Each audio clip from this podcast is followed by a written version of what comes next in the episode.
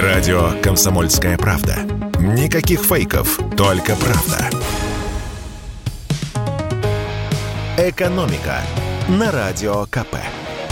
Здравствуйте, дорогие слушатели радио «Комсомольская правда». В эфире наш ежедневный обзор главных новостей из мира экономики. И поговорим мы о нашем многострадальном автопроме, который несется на полной скорости. Не то в бетонную стену, не то к светлому будущему. А знаете ли вы, что москвичи все больше похожи на азиатов? Это не вестник этнографии, это новости как раз автомобильной промышленности. Стало известно, как будут выглядеть новые российские автомобили со старым и для многих добрым названием. Напомню, весной автомобильный концерн Renault от всей души подарил свой московский завод властям столицы. И предприятие, недолго думая, переименовали в завод «Москвич». И вот он впервые представил свой примерный модельный ряд.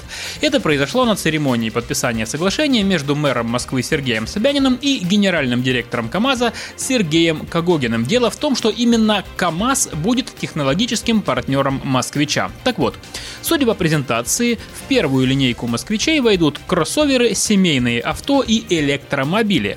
В облике новых моделей можно без труда углядеть явные черты моделей китайской госавтокорпорации JAC. Ей и раньше пророчили э, место партнера москвича, поскольку с ней работает КАМАЗ. И это реальный шанс начать что-то выпускать уже в этом году, как и было объявлено при передаче завода от Рено московскому правительству. Заодно мэр Москвы обрисовал планы на ближайшее будущее. Сначала в цехах москвича запустят сборку машин из так называемых дружественных стран, а параллельно начнется работа над созданием собственного электромобиля. У КАМАЗа, кстати, действительно есть опыт выпуска электробусов. Они вовсю бегают, например, по Москве. Легковые автомобили КАМАЗовцы тоже начинали разрабатывать, но по оценкам экспертов до ума они будут доведены не раньше 2024-2025 годов. И еще одна новость автопрома, на этот раз менее позитивная. Хочу рассказать вам, какие автомобили стали чаще воровать и почему российские угонщики тоже почуяли, откуда, э, вернее, куда ветер дует. Вслед за всей нашей экономикой они повернулись на восток. Это выяснили эксперты страхового дома ВСК. Они подсчитали, какие автомобили за последние два года стали угонять чаще. Так вот, в списке сплошь азиаты.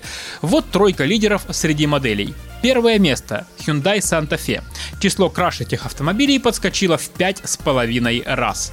Второе место – Mitsubishi Outlander. Количество угонов выросло в 5,3 раза. И третье место поделили Hyundai Creta и Hyundai Tascon. Спрос на каждую из этих моделей у воров вырос в полтора раза. Самыми угоняемыми марками тоже остаются азиатские. Возглавляет рейтинг Toyota. Следом идут Kia, Hyundai и Lexus. Причины понятны. В последнее время японские и корейские компании серьезно наращивали выпуск в России, но после 24 февраля производство иномарок в стране практически остановилось. И этим, кстати, объясняется рост числа угонов. На рынке сейчас перебои с запчастями. Многие иностранные компании прекратили поставлять комплектующие в Россию, а ремонтировать машины как-то надо. Поэтому автомобили угоняют в том числе и для так называемых разборок на запчасти. А дальше простая математика. Чем популярнее марка, тем чаще ее воруют. И немного новостей из мира бюрократии. Той самой бюрократии, которой в нашей жизни будет все меньше, если, конечно, удастся воплотить все планы. Как известно, бумажная свадьба – это когда муж с женой прожили вместе два года. А через год в России появится новый термин – безбумажная свадьба, причем у всех – как сообщил министр юстиции Константин Чуйченко, с июня 2023 года система ЗАГСов перейдет на реестровую модель. После этого все данные будут храниться в едином государственном реестре записи актов гражданского состояния. Простыми словами, все будет в электронном виде, и россиянам не будут давать бумажные свидетельства о браке, разводе, рождении и смерти. Любой государственный орган сможет самостоятельно запросить нужные ему данные и получить выписку.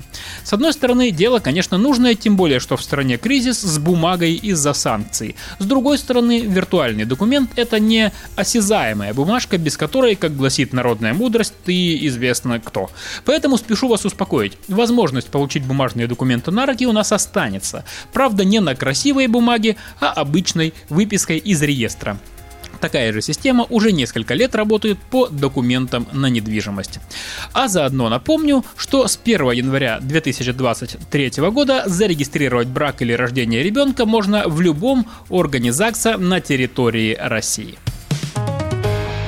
«Экономика» на Радио КП.